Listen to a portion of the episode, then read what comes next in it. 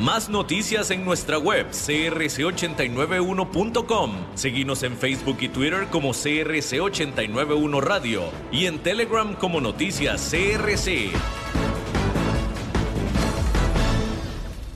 CRC 89.1 Radio y Cadena Radial Costarricense no se hacen responsables por las opiniones emitidas en este programa. Es claro que estás escuchando un anuncio publicitario. Sin embargo, aquí están los hechos. De cualquier forma que se mida la calidad, el porcelanato es cuatro veces más resistente a la cerámica. Y si querés comprar porcelanato a precio de cerámica, solo hay una opción, y es Porcerámica, número uno en porcelanatos. Tiendas en Lindora y Coyol, porcerámica.com. Transcomer, puesto de bolsa de comercio, presenta a las 5 con Alberto Padilla.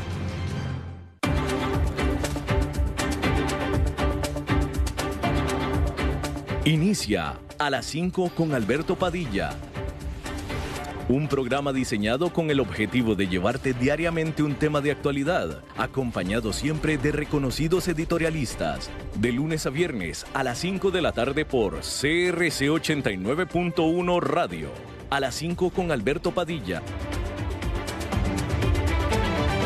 Hola, ¿qué tal? Saludos, bienvenidos a esta emisión de A las 5 con su servidor Alberto Padilla. Muchísimas gracias por estarnos acompañando. Gracias por estar ahí le mando cálidos saludos desde la señal y las instalaciones de CRC 89.1 Radio en San José, Costa Rica, desde donde estamos transmitiendo hasta el punto en el tiempo y en el espacio en el que usted nos está escuchando, porque estamos saliendo en diferentes vías simultáneamente, por ejemplo en Facebook Live, en la página de este programa a las 5 con Alberto Padilla. Estamos disponibles en el canal de YouTube de este programa. Estamos también en podcast en las diferentes más importantes plataformas para ello, como Spotify, Apple Podcast, Google Podcast y otras cinco importantes más. Aquí en Costa Rica, este programa que sale en vivo en este momento a las 5 de la tarde, se repite todos los días a las 10 de la noche aquí en CRC 89.1 Radio. En esta ocasión me acompaña, al otro lado de los cristales, tratando de controlar los incontrolables, el señor David Guerrero y la producción general de este programa, siempre poderosa, desde Colombia, a cargo del señor Mauricio Sandoval. Bien, vamos a comenzar eh, informándole que eh, la secretaria de Comercio de los Estados Unidos, Gina Raimondo, se reunió en Beijing con el premier chino Li Qiang durante esta visita con el objetivo de mejorar las alicaídas relaciones comerciales y la trastabillante cooperación entre la primera y la segunda economía más grande del mundo. La secretaria del Comercio Reinoldo, mejor dicho Reinondo, dijo que Estados Unidos quiere trabajar con China en asuntos incluyendo el cambio climático y la inteligencia artificial. Este lunes, Raimondo insistió en que el comercio en industrias menos sensitivas pudiera impulsarse sin hacer y sin comprometer la seguridad nacional de ambos países, eh, lo cual hasta ahora ha hecho que ambos países tengan, eh, se hayan puesto mutuamente restricciones. Hay que destacar los esfuerzos. Eh, a ver, las relaciones van mal y hay muchas fricciones entre ambos países, pero hay que destacar los esfuerzos que diríamos que están haciendo ambas partes, diríamos que están haciendo ambas partes, pero en este caso voy a mencionar los esfuerzos que está haciendo Estados Unidos, porque en dos meses diferentes han ido dos secretarios de eh, alto nivel estadounidenses a China. El mes pasado, si no es que fue el antepasado probablemente, fue Janet Yellen, la secretaria del Tesoro, estuvo de gira por China, estuvo ahí bastante, varios días, y ahora le tocó a la secretaria del Comercio. Entonces, efectivamente, hay, eh, las relaciones están eh, débiles, hay problemas, pero sin embargo, claramente existe la intención de mejorarlo. Y es intención de ambas partes. Digo, yo creo que si China estuviera mostrando animadversión o algo, Estados Unidos nos estaría respondiendo enviando a secretarios de Estado. Pero todo lo contrario. Así es que eh, ahí está, están trabajando, están trabajando para hacerlo. Hay que decir que el presidente Joe Biden identificó las primeras 10 medicinas de eh, receta que serán sujetas a las negociaciones entre el ah, sistema de salud financiado por el gobierno para los americanos mayores de 65 años o de 65 años y mayores, que es conocido como el Medicare, y las compañías farmacéuticas. Entre estas 10 eh, medicinas o 10 drogas se incluyen eh, ablandadores de sangre y también drogas contra la diabetes. Bajo eh, o dentro del paquete que se le conoce como de reducción de inflación, estos precios negociados que en la práctica, en realidad, son precios que establecieron los oficiales del gobierno, comenzarán a surtir efecto en el 2026. El presidente Biden dijo que hasta 9 millones de personas se beneficiarán de esta caída de precios. Yevgeny Pregoshin, quien fuera el jefe del grupo mercenario Wagner y quien murió la semana pasada en un eh, accidente aéreo bastante sospechoso, fue enterrado este martes en una ceremonia privada en San Petersburgo, de acuerdo con el equipo de prensa de Wagner. Antes el Kremlin había dicho que el presidente Vladimir Putin no atendería a este funeral. Hay que recordar que en junio Prigozhin encabezó un motín en contra del ejército ruso. Valery Chekalov, quien fuera el jefe de logística del grupo Wagner, también fue sepultado este martes.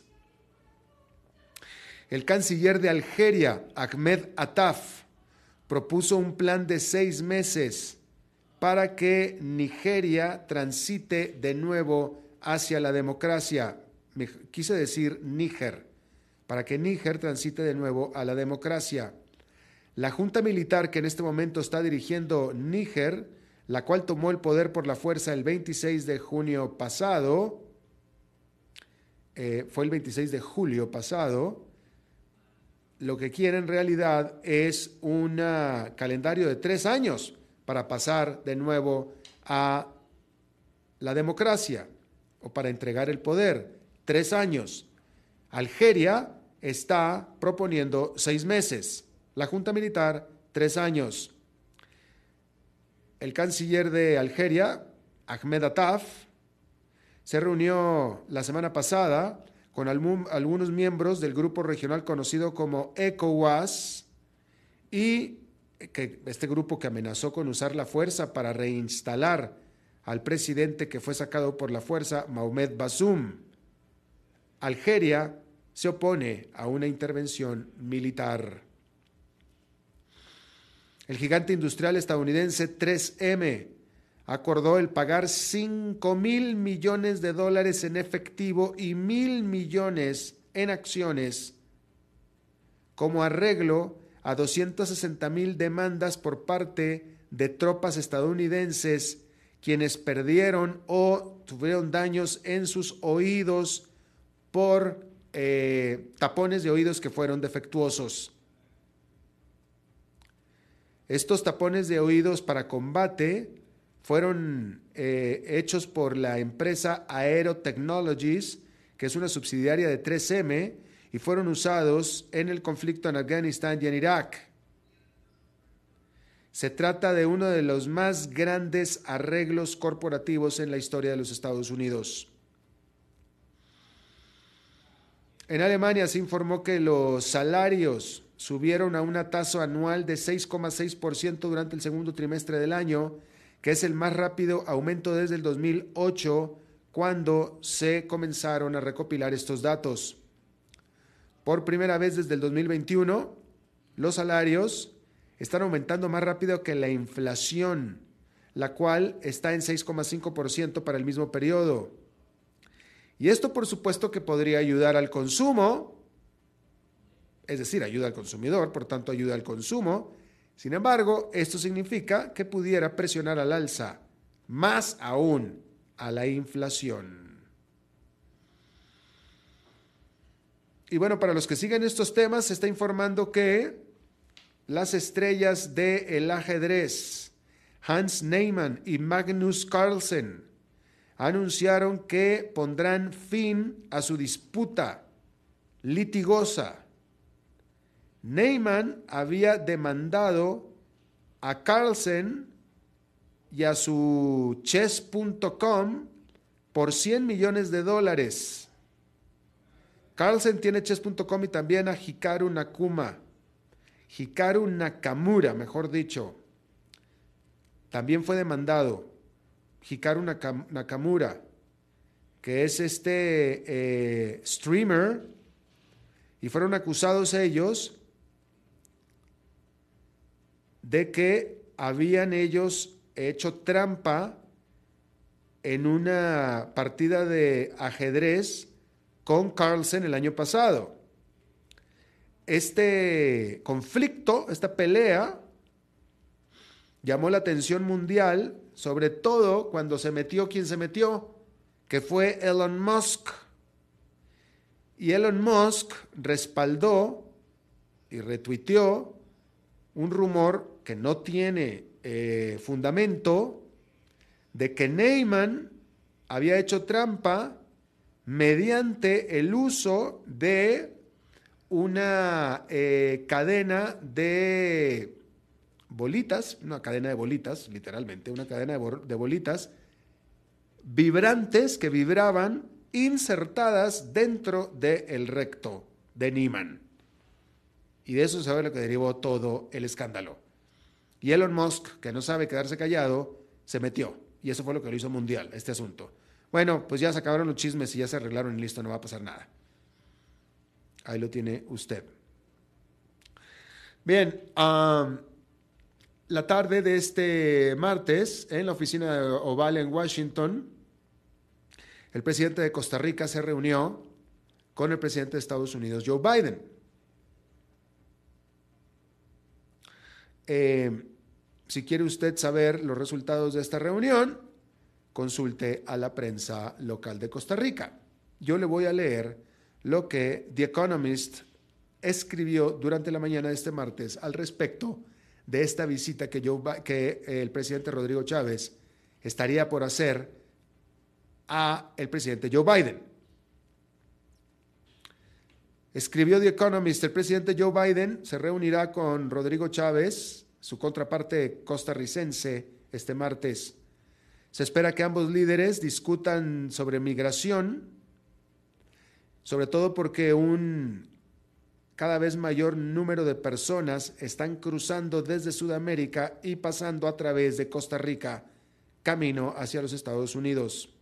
Ambos países quieren hacer la migración más ordenada.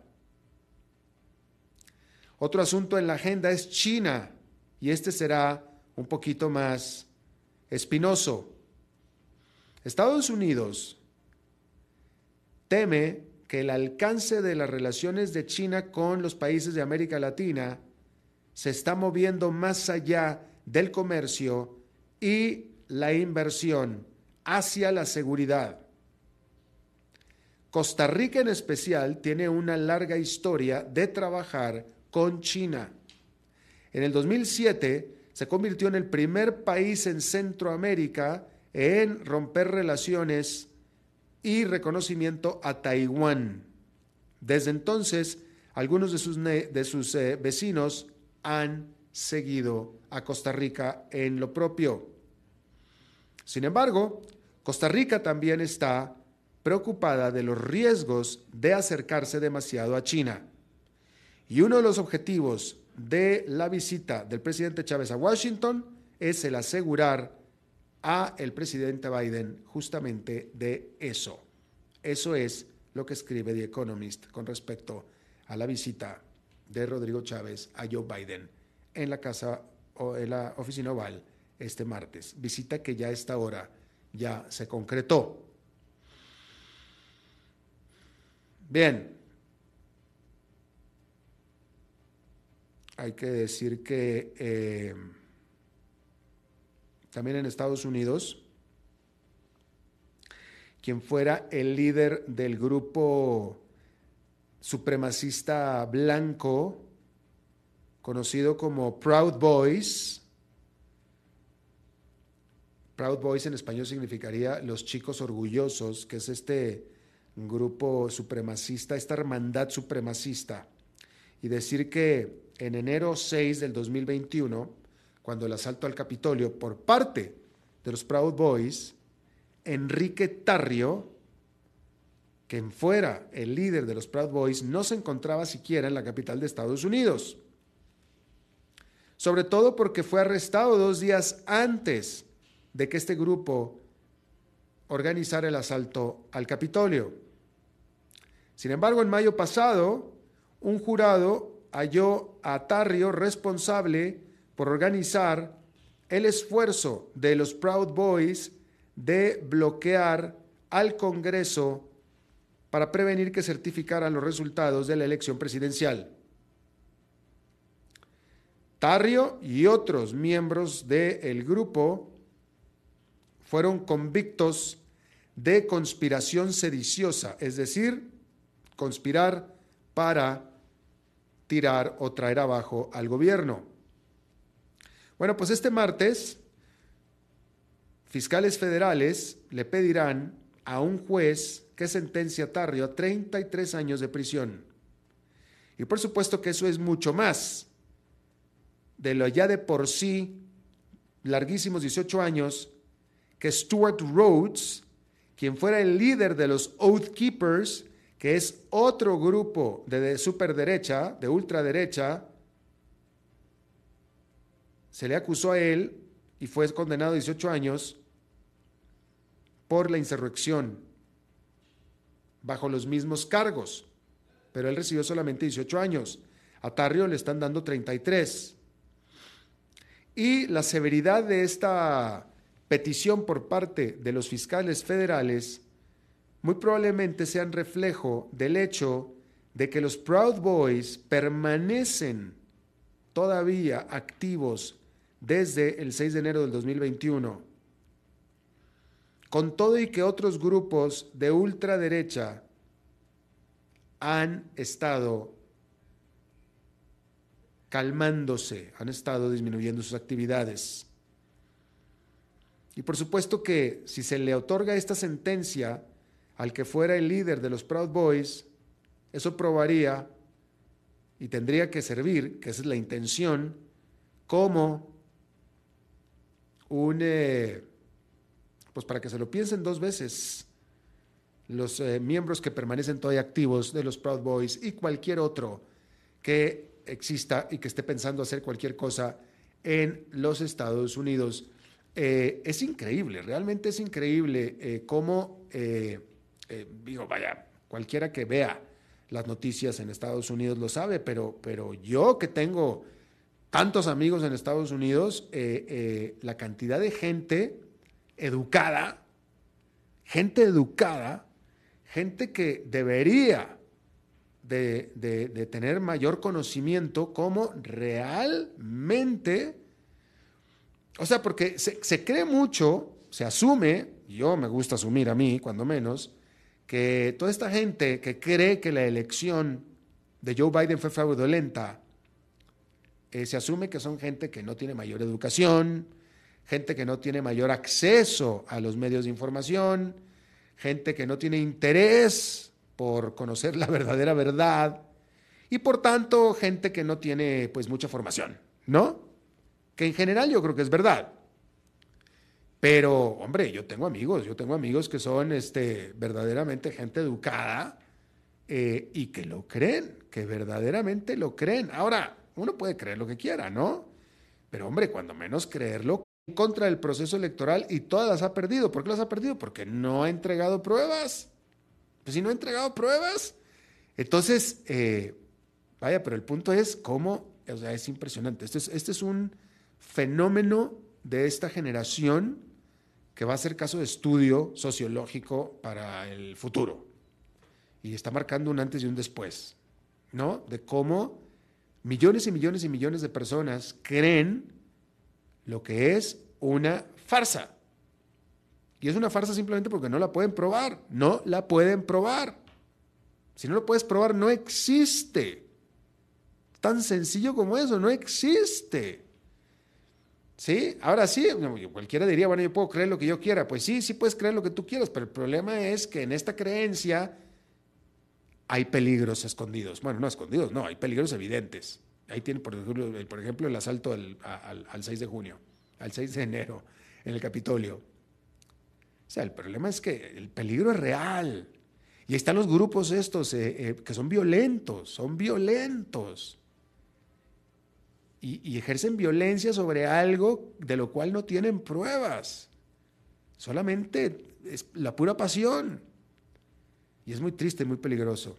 Y eso, cualquiera que tenga amigos en los Estados Unidos, lo ha de poder estar viendo. Y es triste, la verdad que es triste.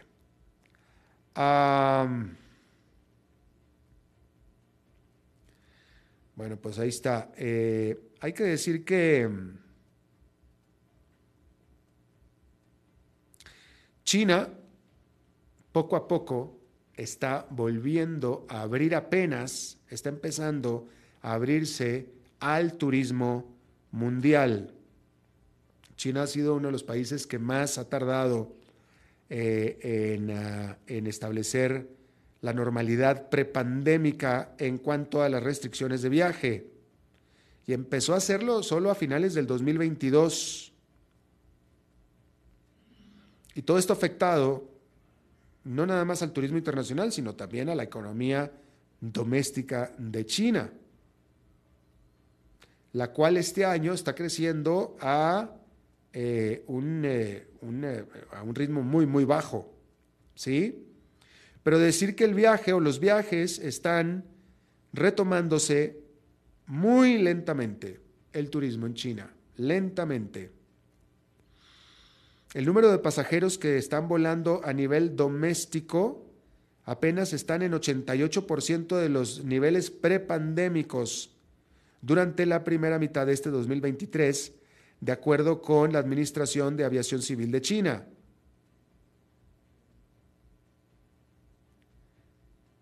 Entonces todavía no se llega, apenas va en el 88%. Sin embargo, hay que decir que la cantidad de chinos volando a lo que antes de la pandemia eran los destinos más populares en el sudeste asiático, se han estado recuperando mucho, mucho más lentamente. Por tanto, en esa región, en la cual el turismo chino era la base de la subsistencia, los negocios en todos esos destinos están todavía en graves problemas. Eso es lo que se está reportando. Y bueno, para los fanáticos de Apple, y aunque uno no fuera fanático de Apple, pero todo lo que Apple hace y dice es noticia, hay que decir que este martes Apple envió ya, envió invitaciones para un evento de lanzamiento el 12 de septiembre y es ampliamente esperado que en este evento, en esta presentación, se lance el iPhone 15. Este es un evento que está invitando pues principalmente a los medios de comunicación, a la prensa, en septiembre 12. Y vamos a ver qué es lo que trae de sorpresa el iPhone 15. Hombre, yo tengo, a ver, el iPhone 15, este iPhone que yo tengo aquí, eh, pues yo creo que es que es un iPhone, vamos a ver, déjame ver si puedo ver, es un iPhone 9. Creo que es un iPhone 9. A mí me funciona de maravilla, pero resulta que ya es todo un vetusto, ¿verdad? Eh, creo que es, a ver, ¿qué es este iPhone? Vamos a ver. ¿Qué es mi iPhone?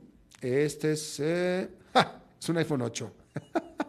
es un iPhone 8. A mí me funciona de maravilla, me encanta el tamaño, estoy muy contento con él, funciona espectacular sin embargo, es, y no le, no le falla nada, pero es, estoy anticuado, soy un dinosaurio, porque es un iPhone 8. Ya iPhone va a presentar el 15. y muy probablemente pronto va a dejar de mandar actualizaciones a este vejestorio que tengo yo en la mano y que me funciona muy bien. Pero bueno, ahí lo tiene usted. También se espera que en ese evento vaya a presentar nuevos Apple Watches. Apple, con esta fama que tiene Apple de, o sea, usted, o, sea, o, los, los, los, fanáticos de iPhone, de Apple, se van a comprar el iPhone 15.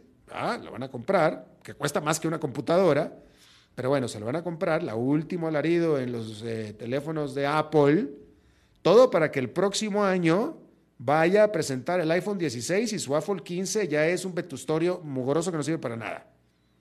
Y Apple es especialista en hacer eso. Eh, pero bueno, para los interesados, este evento será puesto en streaming en el website de Apple. Esto será el 12 de septiembre y por supuesto que será gran noticia cuando suceda. Qué dichoso tener usted una empresa la cual cada cosa que usted haga automáticamente se convierte en promoción y en publicidad. No tiene usted que invertir gran cosa al respecto. Bien, hay que decir que allá en Nueva York esta fue otra jornada positiva más con el índice industrial Dow Jones subiendo 0,85%, el, el Standard Poor's 500 ganando 1,45% y el Nasdaq Composite subiendo 1,74%. Vamos a hacer una pausa y regresamos con nuestra entrevista de hoy. A las 5 con Alberto Padilla por CRC 89.1 Radio. Ok, ya te has reído con nosotros, has aprendido con nosotros y nos hemos conocido más, pero es hora de ponernos serios. El mejor momento para invertir fue hace 10 años y el segundo mejor momento para hacerlo es hoy. Entra a transcomer.com, convertite en un inversionista y transforma tu destino. Transcomer, puesto de bolsa de comercio. Construyamos juntos su futuro. Somos expertos en eso. Acueductos y Alcantarillados trabaja para ofrecerle más y mejores servicios. Con una inversión de más de mil millones de dólares, la Ruta del Agua está agilizando la construcción de acueductos a nivel nacional para llevar agua potable a más de 1.300.000 personas. Y por medio de la ruta de saneamiento, se está impulsando la construcción de alcantarillados sanitarios que beneficiarán a más de 1.200.000 personas. AIA, haciendo que fluya el desarrollo. Es claro que estás escuchando un anuncio publicitario. Sin embargo, aquí están los hechos. De cualquier forma que se mida la calidad, el porcelanato es cuatro veces más resistente a la cerámica. Y si querés comprar porcelanato a precio de cerámica, solo hay una opción, y es Porcerámica. Número uno en porcelanatos. Tiendas en Lindora y Coyol. Porcerámica.com.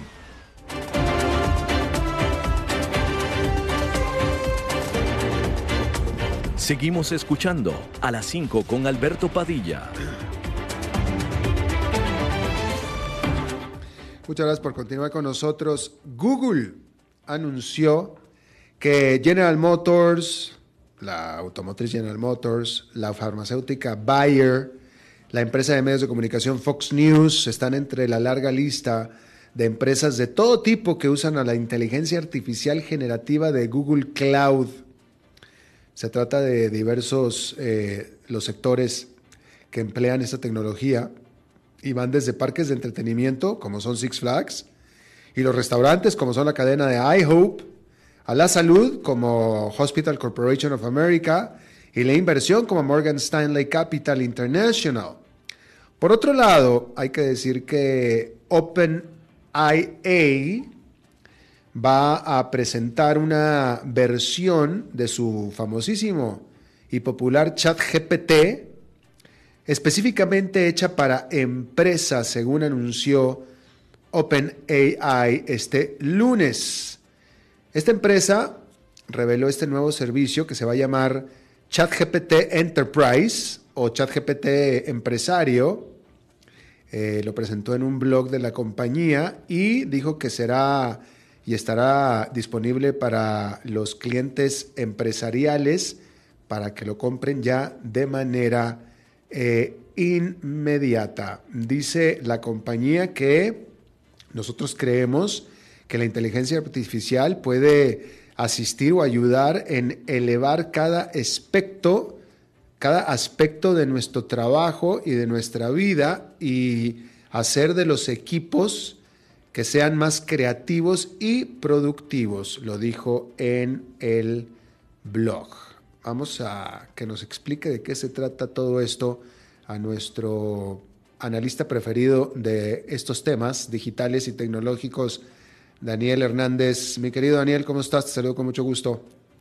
Hola Alberto, hola Alberto, igualmente. A ver, yo creo que el día que yo use y, me meta a ver realmente lo que es ChatGPT, voy a poder entender bien estas cosas, pero por, lo pronto no entiendo absolutamente nada. ¿Cuál es la diferencia entre el ChatGPT que conocemos ahora y este nuevo ChatGPT empresarial?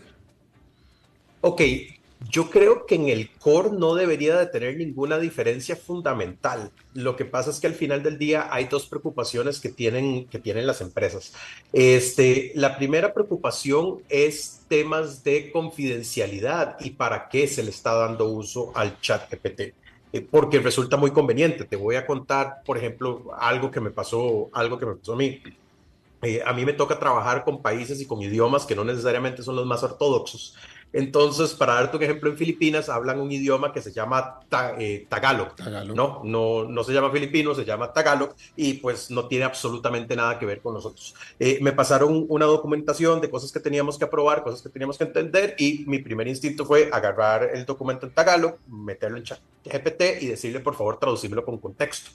¿Ok? Entonces, inmediatamente ChatGPT me hace la traducción y me devuelve los insumos que tengo. Para responder al mismo correo, lo escribí en español, le pedí a ChatGPT que me lo tradujera a tagalo, ¿ok? Y posteriormente le pedí a un compañero que es filipino y le dije, puedes pegarle una revisadita a esto que se vea bien, ¿verdad? Que ChatGPT no haya cometido ningún gran error. Todo muy normal, la productividad muy bien, la transformación del mundo. Ahí la única implicación es que probablemente hubiéramos requerido un servicio de, traducción que ya no requerimos, pero no vi nada malo en ese proceso al final del día, ¿qué fue lo que pasó? Que estaba alimentando información de la empresa o de nuestro giro de negocios o de nuestra eh, estrategia dentro del modelo de ChatGPT, que aprende, que es predictivo y que evoluciona. Esa es la parte que tiene espantada a muchas de las empresas. Entonces, esa es la primera consideración. La segunda consideración que tenemos es que ChatGPT sigue sin estar integrado a los servicios que nosotros utilizamos. ¿A qué me refiero con eso? Yo tuve que agarrar la información, pasarla, copiarla, pegarla, volverla a traer, todo por aparte.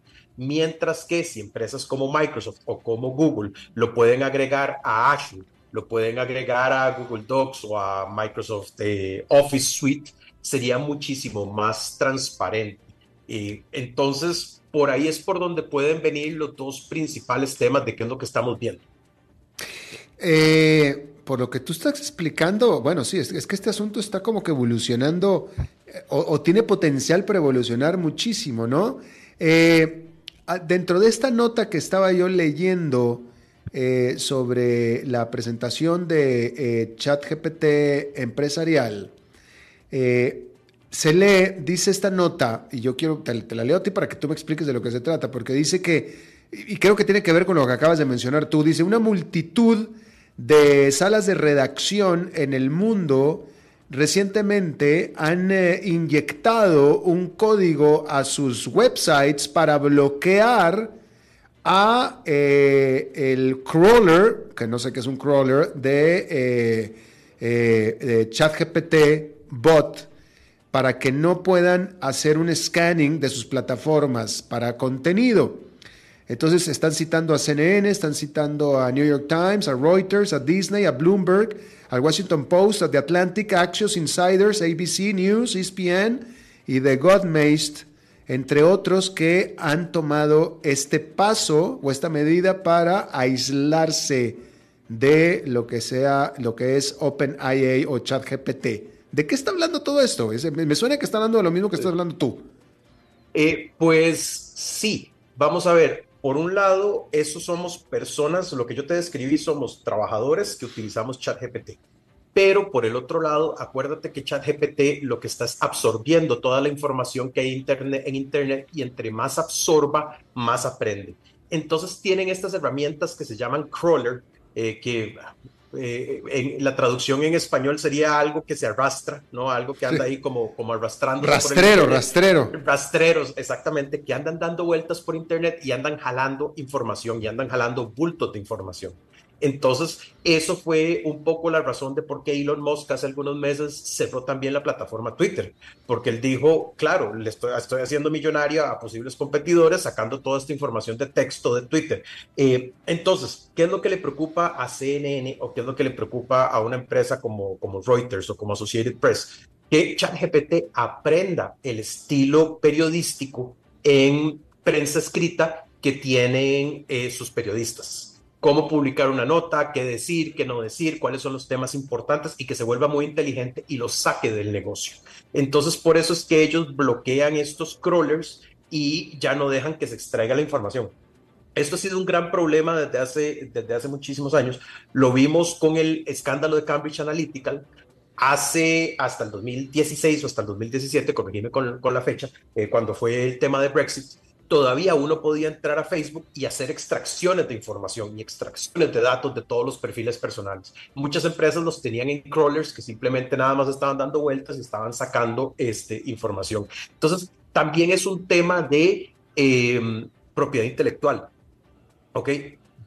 Eh, ustedes, los medios de comunicación, o nosotros aquí en los medios de comunicación, debería decir, eh, producimos contenido que tiene que ver y que es propiedad intelectual de o la persona que lo está produciendo o del medio de comunicación. Y que esto alimente el, eh, la base de datos de ChatGPT, para llamarlo de alguna u otra forma, se convierte en una brecha de, ese, eh, de esa propiedad intelectual porque no tienen derecho de uso. Bien, y luego ahora estoy leyendo una nota que salió a mediados de julio es una nota de varias semanas, a mediados de julio, que está citando a un estudio de la Universidad de Stanford y dice el titular, en solamente unos meses, ChatGPT pasó de correctamente responder un problema matemático simple en un 98% a solamente el 2% ahora. Sí, este, yo no sé si yo en algún momento he contado al aire la anécdota del, eh, de AlphaGo. Eh, está este juego que se llama Go, que es un juego de pelotitas mucho más complejo que el ajedrez, eh, que era como la última frontera o fue la última frontera de la inteligencia artificial durante muchísimos años. En el 97, 98, Kasparov pierde contra Big Blue de IBM, okay, pero lo pierde a punta de procesamiento lineal el ajedrez, las computadoras lo pueden ganar a punta de procesamiento lineal. Nada más tienen que ser rápidas y hacer las ecuaciones muy rápidas y calculan la línea que más probabilidad le da. Con Go, el juego, no se podía hacer lo mismo. Entonces, AlphaGo ganó por primera vez, de paso, AlphaGo de Google, ganó por primera vez a un campeón del mundo en el 2015 o 2016. Pasaron casi 17 años para que una computadora pudiera ganarle al, al campeón mundial de AlphaGo e hizo una movida que nadie se esperaba que hiciera. Era una movida contraintuitiva totalmente, pero 100% brillante. ¿A qué voy con esta historia? No me salí por la tangente. Es cuando los este, ingenieros o los programadores quieren ir a entender por qué AlphaGo tomó esa decisión, se dieron cuenta que iban a necesitar algo así como 400 años hombre para poder entender todas las derivaciones que hizo este AlphaGo para llegar a ese movimiento. O sea, esencialmente estamos hablando de que los modelos de inteligencia artificial se convirtieron en modelos caja negra. ¿okay? No tenemos la capacidad computacional como seres humanos para entender o para revisar todo lo que están haciendo. Volviendo a tu pregunta, ¿qué es lo que está pasando? Por tratar de optimizar el chat GPT 4.0 versus la versión 3.5, este, arreglaron una cosa, pero desacomodaron la otra. Entonces, todavía no saben qué es lo que está haciendo y como son modelos caja negra, que lo único que pueden hacer es entrenar, ¿ok? Yo a ChatGPT, para, para decirlo de forma coloquial, no le puedo decir qué hacer. Imagínate que estás hablando con tu hijo de tres años o con tu hija de tres años. Le puedes explicar y le puedes dar instrucciones, pero que el chiquito tenga caso no es necesariamente lo que, lo que va a suceder. Con ChatGPT les pasa lo mismo. Entonces empezaron a entrenar a ChatGPT en una dirección no se dieron cuenta que eso estaba causando repercusiones en otra dirección. Y verdaderamente, como como humanidad en general no tenemos experiencia en ninguno de estos temas. Bueno, y precisamente me, acabas de dar pie a la, pregunta que estaba meditando hacerte. Tú, con todo esto que estás conociendo, o sea, yo, yo medianamente alcanzo a entenderte y no porque tú seas que me lo estés explicando mal, sino que yo soy medio tecnobruto para estas cosas, pero con todo esto que tú conoces, este ChatGPT, inteligencia artificial, etcétera, ¿te da más miedo o más esperanza? Ah, eso es una, eso es una pregunta filosófica eh, compleja. Yo creo que al final del día siempre hemos sido demasiado aversos al cambio. Eh, celebrando hace poco que salió la, la, película de, de, Oppenheimer, la humanidad ha logrado saber resolver a duras penas, pero hemos logrado saber resolver las, las crisis existenciales que se nos han propuesto a través de la tecnología, ¿no? Este, yo creo que eventualmente a la larga esto va a tener el mismo resultado.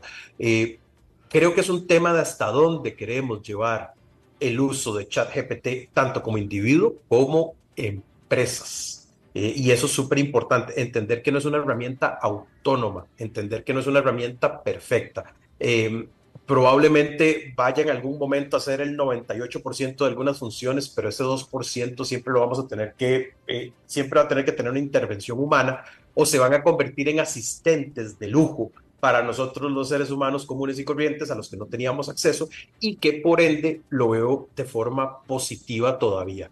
Lo único que me preocupa verdaderamente es eh, el tema de los fake news Ahorita eso es lo que más me preocupa, la capacidad de hacer fake news. Y este, por el otro lado, como todo cambio de era, que yo creo que estamos viviendo un cambio de era, este, como todo cambio de era, puede ser que haya una generación perdida. ¿A qué me refiero? Y aquí me voy a poner nerd de histórico y me disculpas, pero cuando sucedió la revolución industrial eh, y el trabajo se convirtió a las ciudades, las personas que no tenían eh, los skills o las habilidades para ir a trabajar a las ciudades, hasta cierto punto se quedaron atrás, ¿no? Imagínate como si estuvieras, si fueras un trabajador de fábrica de carros en Flint, Michigan, en 1980, versus que y 20 años después te quedas sin trabajo. Ese trabajo ya no va a volver y ya no tienes tus habilidades. Eh, ¿Qué es lo que pasa? Se pierde una generación y hay gente que se queda atrás. Esa sería mi segunda como como, como miedo al respecto. No estoy diciendo que vaya a suceder, pero lo que te mencionaba ahora, yo hace poco tuve que haber contratado un traductor para que me ayudara a hacer algo y ese traductor ya no necesariamente lo necesito. Entonces, mentira que van a desaparecer los traductores, pero puede ser que su carga de trabajo se reduzca 75%. Te había hablado de los pilotos de helicóptero hace 20 años necesitabas pilotos de helicóptero y tenías un montón de eh, aviación comercial para industrias de producción audiovisual, para otro montón de cosas. Con la venida del dron, esos trabajos desaparecieron. Entonces, este, yo todavía lo sigo viendo positivo.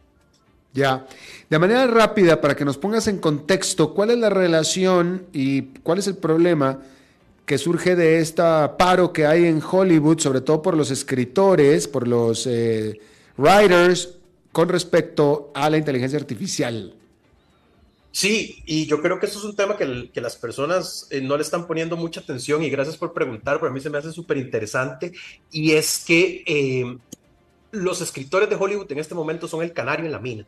¿Ok? La alegoría, o sea, todos sabemos que los eh, mineros llevaban su canario y el canario era el primero que se envenenaba y ellos tenían que salir corriendo, ¿no? Eso es lo que está pasando con los escritores de Hollywood. ¿Por qué? Porque los estudios les pusieron cláusulas de uso de inteligencia artificial súper agresivas ahora que estaban renegociando su acuerdo colectivo.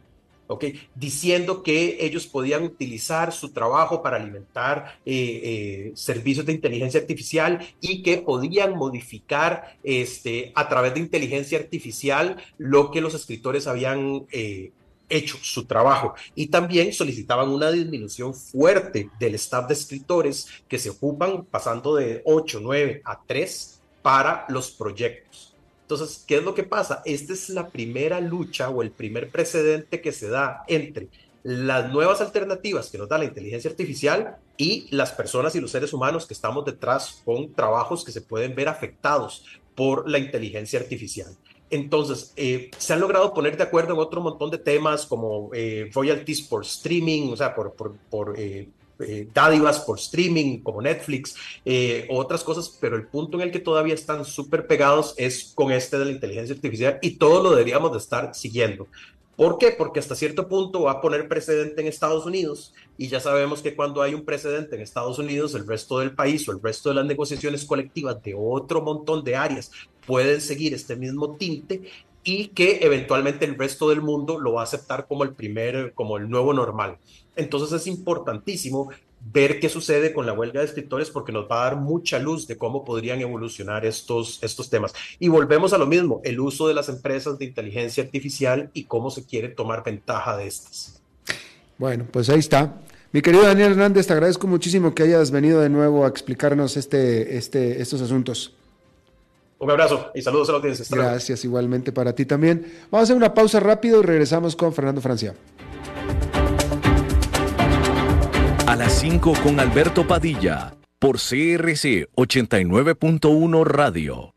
Ok, ya te has reído con nosotros, has aprendido con nosotros y nos hemos conocido más, pero es hora de ponernos serios. El mejor momento para invertir fue hace 10 años y el segundo mejor momento para hacerlo es hoy. Entra a transcomer.com, convertite en un inversionista y transforma tu destino. Transcomer, puesto de bolsa de comercio. Construyamos juntos su futuro. Somos expertos en eso. Acueductos y Alcantarillados trabaja para ofrecerle más y mejores servicios. Con una inversión de más de mil millones de dólares, la Ruta del Agua está agilizando la construcción de acueductos a nivel nacional para llevar agua potable a más de 1.300.000 personas. Y por medio de la ruta de saneamiento, se está impulsando la construcción de alcantarillados sanitarios que beneficiarán a más de 1.200.000 personas. AIA, haciendo que fluya el desarrollo. Es claro que estás escuchando un anuncio publicitario. Sin embargo, aquí están los hechos. De cualquier forma que se mida la calidad, el porcelanato es cuatro veces más resistente a la cerámica. Y si querés comprar porcelanato a precio de cerámica, solo hay una opción, y es Porcerámica. Número uno en porcelanatos. Tiendas en Lindora y Coyol. Porcerámica.com.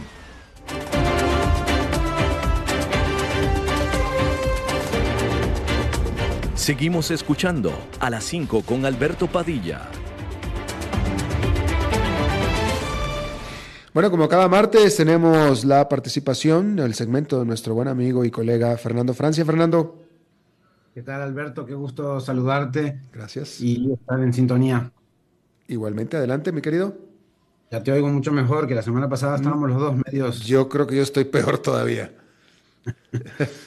bueno, pues salud entonces por allá. Eh, hoy ha estado surgiendo, no, estos meses ha estado surgiendo un tema eh, complejo en Costa Rica que no es nuevo para nada, eh, pero que vale la pena poner atención. ¿Cuánto gastás y en qué gastás? ¿Qué deudas tenés? ¿Qué créditos? En definitiva, ¿qué haces con tu dinero? ¿Te parecen que son datos personales, que es información que solo vos mismo deberías tener? Estos datos, junto con tu expediente médico, tus convicciones políticas o religiosas, tu orientación sexual, mm, hasta tus pensamientos y costumbres, son datos, al final, datos, sí, hasta ahora, pues estaban en resguardo de tu intimidad en general, ¿no? En Suecia, un país que ya casi no se utiliza el efectivo como forma de pago, las autoridades tuvieron acceso a las transacciones bancarias de una persona que vendía droga de forma ilícita, obviamente, y muchas personas famosas de la farándula, el deporte y la política aparecieron en esa lista de transferencias a esa persona. Pero más allá de la normativa sobre venta y compra de estupefacientes, resulta que hasta ahora hemos vivido eh, con nuestra información sensible de forma privada.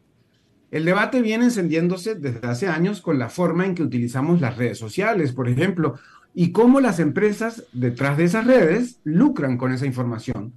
Desde 2016 y tras el procesamiento, el proceso impuesto sobre Facebook, ¿verdad? Ahora Meta, se limitaron algunos de los datos de las personas usuarias que esta empresa compartía con terceros, vendiéndolas en la mayoría de los casos. El debate entre 2022 y 2023 en Costa Rica y candente en estos días, por cierto, se centra en la información crediticia y de transferencias bancarias, porque el Banco Central de Costa Rica ha solicitado a diversas instituciones los datos asociados a la identidad de las personas que realizan facturas electrónicas o que tienen deudas con entidades financieras. Por un lado, tributación, la Dirección General de Tributación eh, del Ministerio de Hacienda sí entregó estos datos sin anonimizar de facturas. Pero por otro lado, la Superintendencia General de Entidades Financieras se negó a entregar los datos eh, pues, eh, apegados a los números de cédula de las personas. ¿Debería el Estado tener toda tu información privada asociada a tu nombre sin tu, sin tu consentimiento? ¿Te parece razonable que el Estado se inmiscuya de esa manera en, tu vida privada? ¿Estás dispuesto a que cada transacción que realices la vean con nombre, apellido y hasta número de cédula y sus lugares de emisión y recepción las autoridades? ¿Por qué? En la prensa ya circulan que hay interpuestos recursos de amparo ante la Sala Constitucional y otras instancias sobre esos pedidos de información del Banco Central de Costa Rica. En lo constitucional, el recurrente alega que la entrega de información crediticia a funcionarios públicos no autorizados puede acarrear peligrosas consecuencias de seguridad personal y violar la privacidad con relación a los asuntos personales. El Banco Central, por otro lado, afirma que datos de deudores con identificación son necesarios para cumplir con metas del FMI y que eh, sin esa información se generarían estadísticas sobre cambio climático menos confiables. O que posibles irregularidades no podrían ser detectadas, dicen también en el Banco Central. Pero esto, que parece sencillo, puede ser, no te digo un portillo, un pasillo por donde continúe la fuga de información sensible y confidencial de la ciudadanía a diversas entidades y ser el puntapié, ya no inicial, sino de seguida, del famoso gran hermano que postulaba George Orwell en su novela 1984.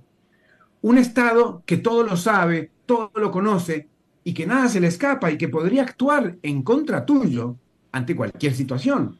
Y ya sabemos cómo actúan quienes tienen a su cargo instituciones públicas cuando hay personas o situaciones incómodas en algunos lugares. En muchos países, no muy lejanos, esa información es utilizada hoy para perseguir adversarios políticos, eliminar a quienes piensan distinto. Y eso también, Alberto, sucede en países democráticos.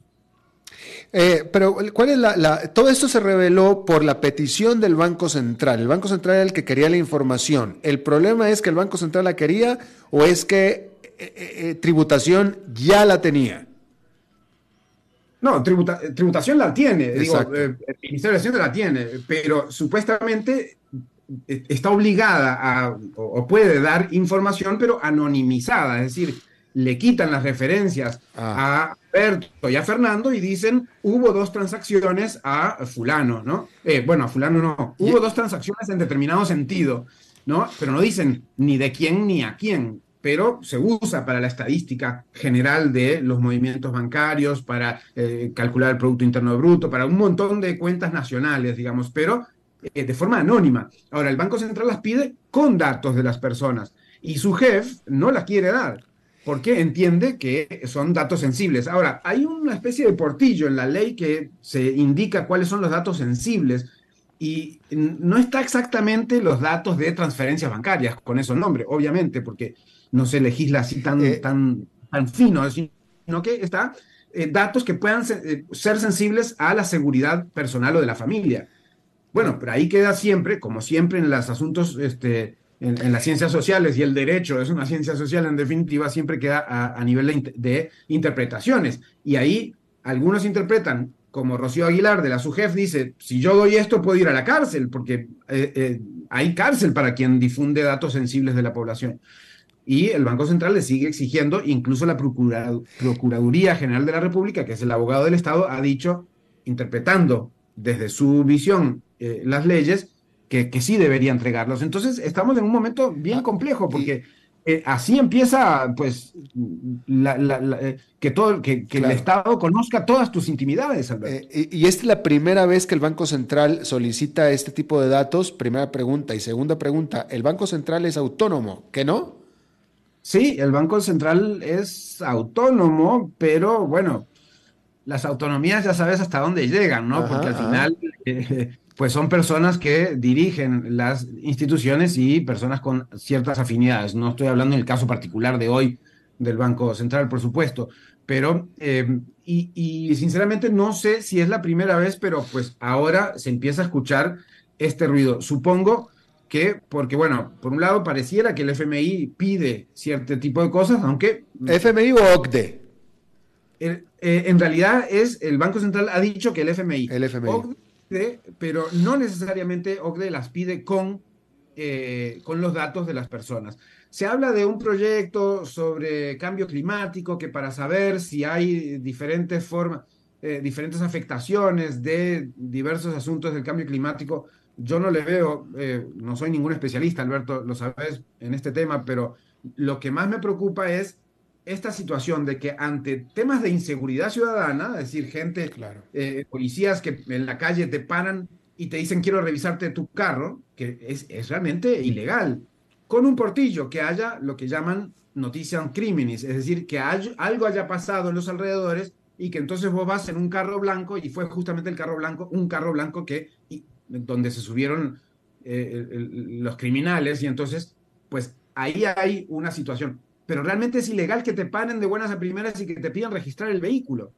Ahora, la gente dice, ah, el que nada debe, nada teme. Eh, eh, eso es un muy buen dicho, salvo para cuando muchas veces nada debes y eh, aún así terminas en procesos muy complicados, procesos legales complicados, y además que pues nadie tiene por qué saber a quién vos le haces una transferencia o no. Así como nadie debería saber un montón de cosas que ya sabe porque nosotros mismos les damos la información a Facebook, pero eso no quita que eh, además el Estado esté eh, pues metiéndose en informaciones tan sensibles. Claro. Fernando Francia, muchísimas gracias como cada martes. Bueno, un abrazo grande y nos vemos pronto. Hasta el próximo martes. Bien, eso es todo lo que tenemos por esta emisión de A las 5 con su servidor Alberto Padilla. Muchísimas gracias por habernos acompañado. Espero que termine su día en buena nota, en buen tono y nosotros nos reencontramos en 23, en 23 horas. Que la pase muy bien.